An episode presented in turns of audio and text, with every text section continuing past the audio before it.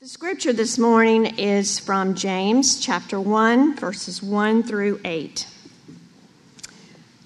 James, a servant of God and the Lord Jesus Christ, to the 12 tribes in the dispersion, greetings. Count it all joy, my, bro- my brothers, when you meet trials of various kinds, for you know that the testing of your faith produces steadfastness. And let steadfastness have its full effect that you may be perfect and complete, lacking in nothing. If any of you lacks wisdom, let him ask God, who gives generously to all without reproach, and it will be given him. But let him ask in faith, with no doubting. For the one who doubts is like a wave of the sea that is driven and tossed by the wind. For that person must not suppose that he will receive anything from the Lord. He is a double minded man unstable in all his ways. The word of the Lord. Well, today we begin our sermon series in the book of James. And um, we have eight verses uh, there for you. In the uh, verses five through eight, I am going to use a little bit, but we're going to pick up on those for next week. So I'm not going to go too deeply into verses five through eight. But um, and just so you know, the, this book has not been without controversy. Back when they were putting the first Bibles together, yeah, people had their different Bibles that they were warring with, like this, this is my version and these are the books in mine. And, um, you know, when they were putting the first Bibles together, figuring, figuring out which books were Bible status, which ones would make the cut or not for the New Testament, for James, for many, James had a hard time getting in. And one main reason James was one, one main reason James was a difficult sell for some was the belief that James was too legalistic and not as grace and Jesus centered as the apostle Paul in his letters. But let me assure you something James is definitely God's word. And I believe, contrary to its face valuing, it is written to actually widen the road and raise the limits and add lanes for us to more freely live for the Lord. In fact, as I hope we will see from these opening verses of this book. James is like the instruction book for the Autobahn, for NASCAR, for Formula One Baja kind of faith living. James is telling us that Christianity is nothing short of a high performance faith the highest performing faith. And when I say faith, it is the combination of two things the gospel, the message and ministry of salvation through Christ from God, applied, and then, secondly, applied to our lives. So, as a high performance faith, it is built for life performance. And secondly, as we will see today, it is built for God's performance. Life performance and God's performance. You know what sells our cars to us oftentimes? If you watch enough sporting events, it's those performance highlighting commercials, especially the ones where the car is swerving and speeding through the Swiss Alps, right? Or on an open highway in Montana or in some salt flats in Utah doing 100 plus. Sometimes even a minivan drifting the rear end around a water sprayed curve. Sometimes they show a pickup truck at a huge excavation site going over gravel, and other times it's a car with millionaire, way too thin Matthew McConaughey. Driving around at 2 a.m. through the streets of New York, whispering sexy, cool, incomprehensible prose. Nobody knows what he's saying, but I want that car.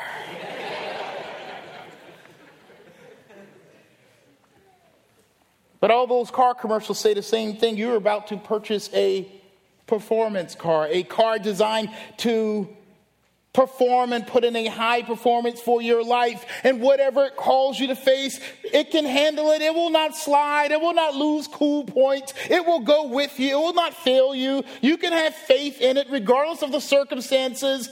And so you should go ahead and buy into it and put your trust in it and faith in it regardless of the circumstances. James, in these first verses gives us a commercial for the gospel. And he wants us to believe that this faith, our beliefs based on the message and ministry of God through Jesus Christ, is built for real life performance, built for the real world issues, and built for believers living with real world issues. James does a good job of describing this world with the words and images he uses throughout these first verses. Understand that by mentioning the, mentioning the dispersion or the spreading of believers in verse 1 that you have in your reading, uh, that, that he's saying, away from their hometowns and familiar settings, believers, you have this gospel that is made for life's trips and travels. That Christianity is an all terrain crossover vehicle of God's grace, and it is made and given to us by God to work where you go and carry you wherever you must or need to or find yourself going and being. It will not leave you behind and stranded, and you can't outlive it or outrun it or outcircumstance it. But look at the words James uses in the other verses joy, test, tribulations, trials in verses 2 and 3. And then further down in verse 6, there's talk of winds and waves. James is setting these images before us today. It is saying this faith, the gospel, God's message and ministry through Jesus Christ is given by God and built for real world stuff with its joy and pain, sunshine and. Y'all were too slow. Maybe I'm too old again. Y'all don't, y'all forgot that song? Anyway, for, for all the crashing and swerving, right? And twisting and turning we can experience and do experience while living here in this broken place. He's saying the gospel is ready to perform in and for whatever life can dish out in the seen and unforeseen. He is saying what Jesus wants us to know. This faith, this Christianity is made to deal with real world stuff. And with that, real life decisions for those of us who live here. Look back at verse 2 and 3 with me. And he says, Count it all joy, my brothers and sisters, when you meet trials of various kinds. For you know that the testing of your faith produces steadfastness. When he talks about tests and trials of various kinds, the Bible is saying this faith performs. And it's built to perform when you and I have to make decisions about what? Verse 2 tells us various things. That when it comes to decisions about what is right and wrong, or which way to go, or simply how to live and order your life and your steps, that if you are a believer, God has given you a religion, a faith, a way of believing that is built to deliver. And he gets real explicit about it in verse 5. He says, If any of you lacks wisdom, that's decision making skills in a topsy turvy world. Let him ask God who gives generously to all without reproach, and it will be giving to him. And just the way to describe God is being generous and without reproach, it is basically saying this is the way Christianity works.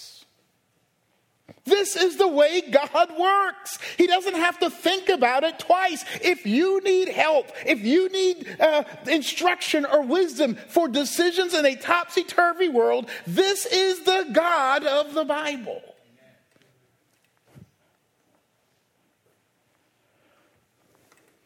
That it is built to deliver answers and solutions to all sorts of things you are dealing with, various things. He is saying then with various that there is nothing, nothing, or anything that this world of decision or dilemmas or tests can dish out that is so special, that are so peculiar, or so I know how we get and all dramatic. This is my really unique issue. Nothing. That this faith, our faith, is not built to perform for our good. Which leaves us here. I don't know whether it is obvious, as obvious to you as it might be to others as you read and heard these verses read, but in verse 2, James tells us to count it all joy. And we'll dig into this more a little bit later, but he is saying at its simple level, this faith is something to be happy about because regardless of all the trials and tribulations and through the trials and tribulations, it is built to perform in this world for your good and thus to make a really better you. I know using word like better opens the door for all kinds of assumptions and false views of what better actually means. I'm better. You know how we get cynical? I feel I'm better. What are you doing? I'm trying to get better. And we're like, yeah, right. Nobody gets better, they just manage who they are. But better as far as God sees it right? That, that, Christianity is not a faith to be stagnant in and about. It is not just good art or good fashion, right? Or, or, or good drama or even good philosophy. We should expect that it will, how does James put it in verse 3? Produce. The gospel, when we put the proverbial pedal to the metal in seeking God's grace, puts out, right? And we should and can expect it to put out some real life changing, life altering power for believers living in this world. I mean, it has to. Look at what it is promising to grade and get out of broken, sinful people like you and me in this messed up world. In verse 4, it is promising steadfastness. And then from steadfastness, perfection and completeness and lacking nothing. And in verse 6, wisdom, good God given decision making in this life. This is what James is so excited about. Somehow, this gospel really changes people. And you and I can expect it to perform perfectly, it to perform perfectly in perfecting you and me. And no, I'm not stupid. I know I am being renegade, careless, and cavalier with words like perfect and performance. I can't believe such a supposedly grace centered guide used the word, used the, pastor used the word performance and perfect. I'm pretty scared. I didn't use those words. You see it right before you. It is saying God is going to perfect us. But I think many of us need a fresh, I'm going to call it almost gospel naive start and restart to believe. For those of you whose faith and faith life has become disappointing, defeated, lazy, weary, stale, not hopeful or prayerful or fighting, but just tired and dry. We're not living like our faith works, right? Or is supposed to work anymore. It has stopped being and feeling real. And God, through James, as we will see throughout this book, is calling for us to be more than confessional Sunday duty, duty believers, but believers who act and live like their faith is actively and truly and really performing in this world and for them. And some of you who are grinding it out, you need to be encouraged to keep on keeping on. And finally, right, for those who have no grounding or direction for their lives and are desperate, right, for something, right, something you can believe in, something that can touch your life, something that can change and, and, and give you some hope in this broken world and of tests and trials and tribulation, wherever you might find yourself, there is good news. That's why James says joy. There is a perfect and perfecting faith for you. And there's only one, and that is the gospel of Jesus Christ, built for performance to dish out and put out powerful, real life, challenging, and changing grace. But have you ever been in a high performance faith? In a really high performance demanding situation? Let me ask you this. Have any of you ever had the experience of being in a high performance car in a high performance situation? Or worse yet, have you ever been in a situation where your car had to perform highly or you were definitely dead or done? I've been enamored with muscle cars and fantasy fast cars all my life. I don't really know much about what's under the hood, just enough to get along in a conversation, to look good. And I've dreamed about owning some of those cars Lamborghinis and Porsches. And Chevy Super Sports, 69 Chevy Super Sport or something. Just I dream about driving on the Autobahn in Germany or through the Swiss Alps, like the commercials. I even get that good fantasy feeling when I watch Need for Speed. I know it's corny, but you gotta watch it. You just see those guys drifting in those fast cars with the neon lights. Man, around a curve. And when I was little, watching the Dukes of Never Had a Black Person Living in Hazzard County. Nevertheless, I didn't know no better. You should have seen the reaction one Christmas when I got a, a Charger, right? A 1970 Dodge Charger, and I begged my granddaddy to let me put a Confederate flag on it. the whole room stopped. Why do you want that? I want to put General Lee in a Confederate flag on it. Why? Because Bo and Luke Duke have one. It turned into a different kind of Christmas. It became a history lesson Christmas. but nevertheless, I dreamed of being the black version of Bo and Luke, jumping a bale of hay, saying yee-haw But if you've ever been in a high performance vehicle, in a high performance situation, it ain't like TV, yo. Is it? Was it last year? I bought a 2003 BMW station wagon. Though it really is a German made grocery carpool and soccer mom wagon, nevertheless, I felt like I had entered the performance vehicle market a little. I had a car made in Germany for the Autobahn. And I thought I was ready until I rode with Dave.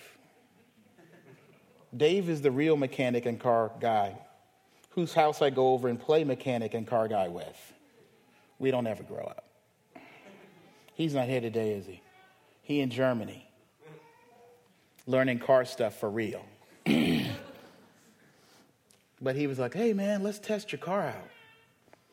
Okay, I'll drive. He drove. driving it to test its performance, doing donuts in a secluded parking lot, testing the new brakes he put on, testing it shifting at high speeds, going around curves. I was scared. Is you know what? But by what I now knew, it really meant to have the ultimate driving experience. I'll tell you, yes, I might have this ultimate driving machine for the ultimate driving experience, but there ain't no way I'm going to push it or trust it or go as fast for what it was meant to or wants to or was built to or highlighted in the commercial or the crash commercial to. I'm nobody's dummy after being Dave's in that passenger seat that day, but I think it is true also with our faith because of fear, because of sin, because we are not used to or have not come to know how indispensable and powerful and strong the faith is. And so we go soft and weak on our beliefs. Because sometimes it feels like our high performance faith in our God is asking of us and wanting of us and demanding of us more than we can do or we believe He can truly do. We are afraid we will let God and ourselves down again, or we are afraid of what we might put, what, what He might put us through to the point of failure. If we do go all, I, all out, I need you, God, tell me how to follow you and live you all passionate we're afraid of crashing and burning out and being faithful or living for God. Or we become gun shy from, from past bad experience, or we're afraid of becoming legalistic or enslaved or a Jesus freak or the Ned Flanders look-alike or, or enslaved by church and religion. And so, you know what? We don't push. We don't trust. We don't ask our faith or our God to perform for us. Our prayer lives and personal faith drops off contrary to how the gospel prayer life promises to perform. And then some of us, like the double minded person, James talks about in verse 6 and 7. Which I believe after studying is a description of someone yet to fully trust Christ or believe in Christ. Some of you then don't and won't even try to ask Jesus to perform his saving work on your lives. So, simply put, James is saying it will take and takes and is taking nothing short of a divine performance, an act of God to get you and me to act and live like God expects us to with the faith He has so graciously given us. So, guess what the Lord does? He does not ask people to test or try their faith on their own. He doesn't wait for us to take our faith on the open road and see how well we do, to see how powerful it is to perform God's grace into them. No, God is going to take you on a ride by bringing the trial and test and tribulation to you. Look with me at verse 2 through 4. Count it all joy, my brethren, when you meet trials of, of, of, various kinds, for you know that the testing of your faith produces steadfastness, and that steadfastness has its full effect, that you may be perfect and complete, lacking in nothing.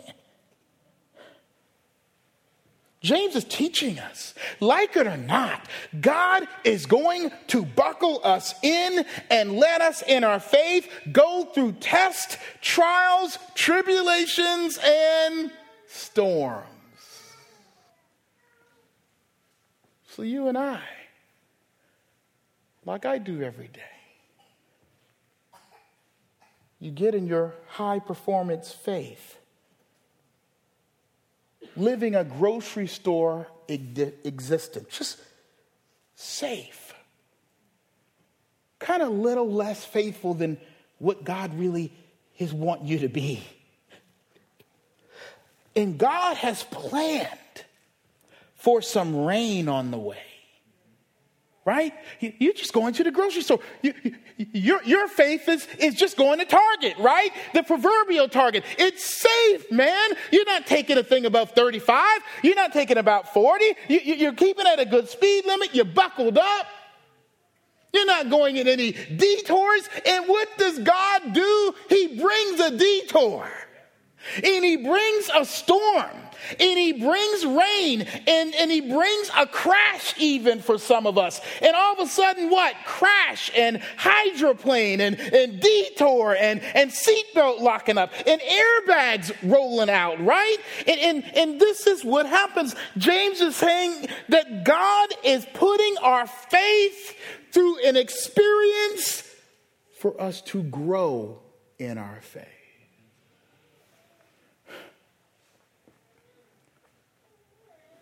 And James to tell us to count it all joy.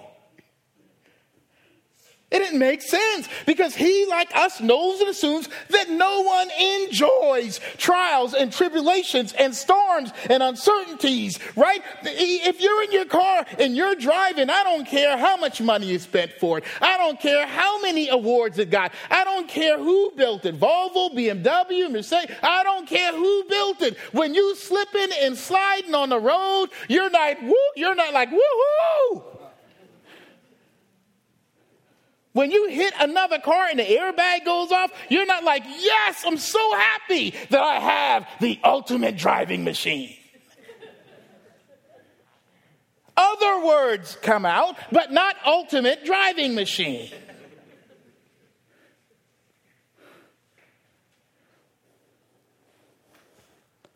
He has to tell us. He has to order us because it is normal and natural to put tests and trials and tribulations in the unenjoyable column. In the lose column. And let me tell you what he also assumes that lose you will. And fail you have, and will again, and burn out, and get it wrong, and misunderstand, and love yourself and sin more than God and others, and make the same mistake again. And thus, why we live in fear of going all out for God, and all out for holiness, and selling out, and trying to say no to sin, and yes to intentional relationships, and holy intentional church community, and all that kind of stuff.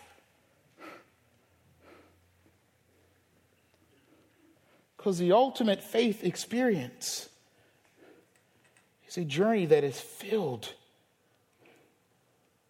with problems. Still, yet, he says, trials and tribulations and tests, things that bring out your failed prayer life and uneasiness with certain of, certain of God's holy commands are good for you. Why and how? Not because they show how steadfast you are. If you read the scripture that way, you're reading it wrongly. Or show you how perfect you are, or show how complete and lacking and not lacking you are, or how wise you are. That would be, that would be a wrong definition of the gospel life. James is not asking us to get happy and be confident because we will recognize our steadfast and perfectionist and completeness and be Mr. and Mrs. everything for everybody in every situation and making all the wise and good decisions every time no, He is looking to and putting our hope and our motivation on the gospel steadfastness and Jesus' completeness and God's wisdom to produce and a steadfast, complete, and perfect you. Get this. The thing that produces a steadfast you is a steadfast Lord in you in shaky times. The thing that produces a being completed you is the complete Lord at work in you in less than times. The thing that produces the one who has everything they need is the Lord that is everything at work when nothing is working out well. The wisdom to know and believe God and trust and act well in life only comes from and through a God who is all wise and knowing and giving at work in you when things are turned upside down. When you go through trials and tribulations as a believer, you can be sure that steadfastness and completeness and perfect love is at work in your situation, even in your failures, changing you to not just perform better as in one who trusts God, but, at, but rather changing you in someone who trusts God to take control. I have looked at this verse over and over. And I do not believe Jesus, I mean, James, Jesus through James, is telling believers to work to be more steadfast and complete and perfect. The only command I see here is to count it joy and then to let steadfastness do its work and to ask God for wisdom, believing that He's merciful to answer and provide all we need. I don't see an inkling of us working to be steadfast. And the double minded thing, again, is that scripture someone who's an unbeliever and he is saying you are not, an, you are not a, a unbeliever. And if you're not an unbeliever, you don't have to approach God like that. He will answer and hear your prayers. You know what I believe this list in verse 4 is? So list of superlatives, and they are in the same camp, the perfect camp. This is where you're headed as a believer, but it is impossible for you to get there in this life, and impossible for you to get there by trying and working real hard. I am not saying that growth in faith does not come with trying and working hard. But understand that these final superlatives is where the Lord Jesus alone can take you. And what the Lord in your life, you know, your life or, or could be in your life is already like and at work in you. So, what is James actually calling me and you? To push your faith to the limits, to the edges. That means through, throw it all in.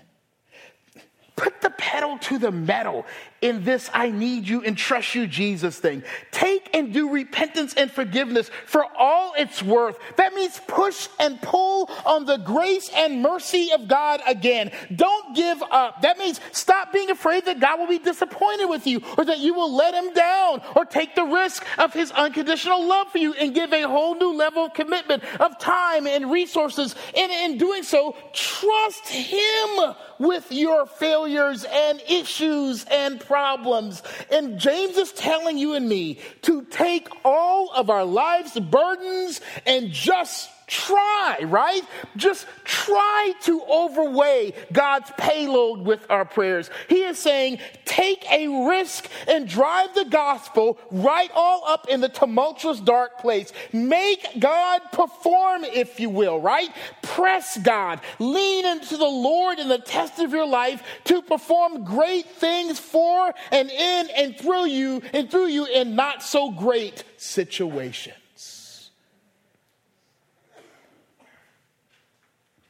James is saying, then step back and enjoy the ride.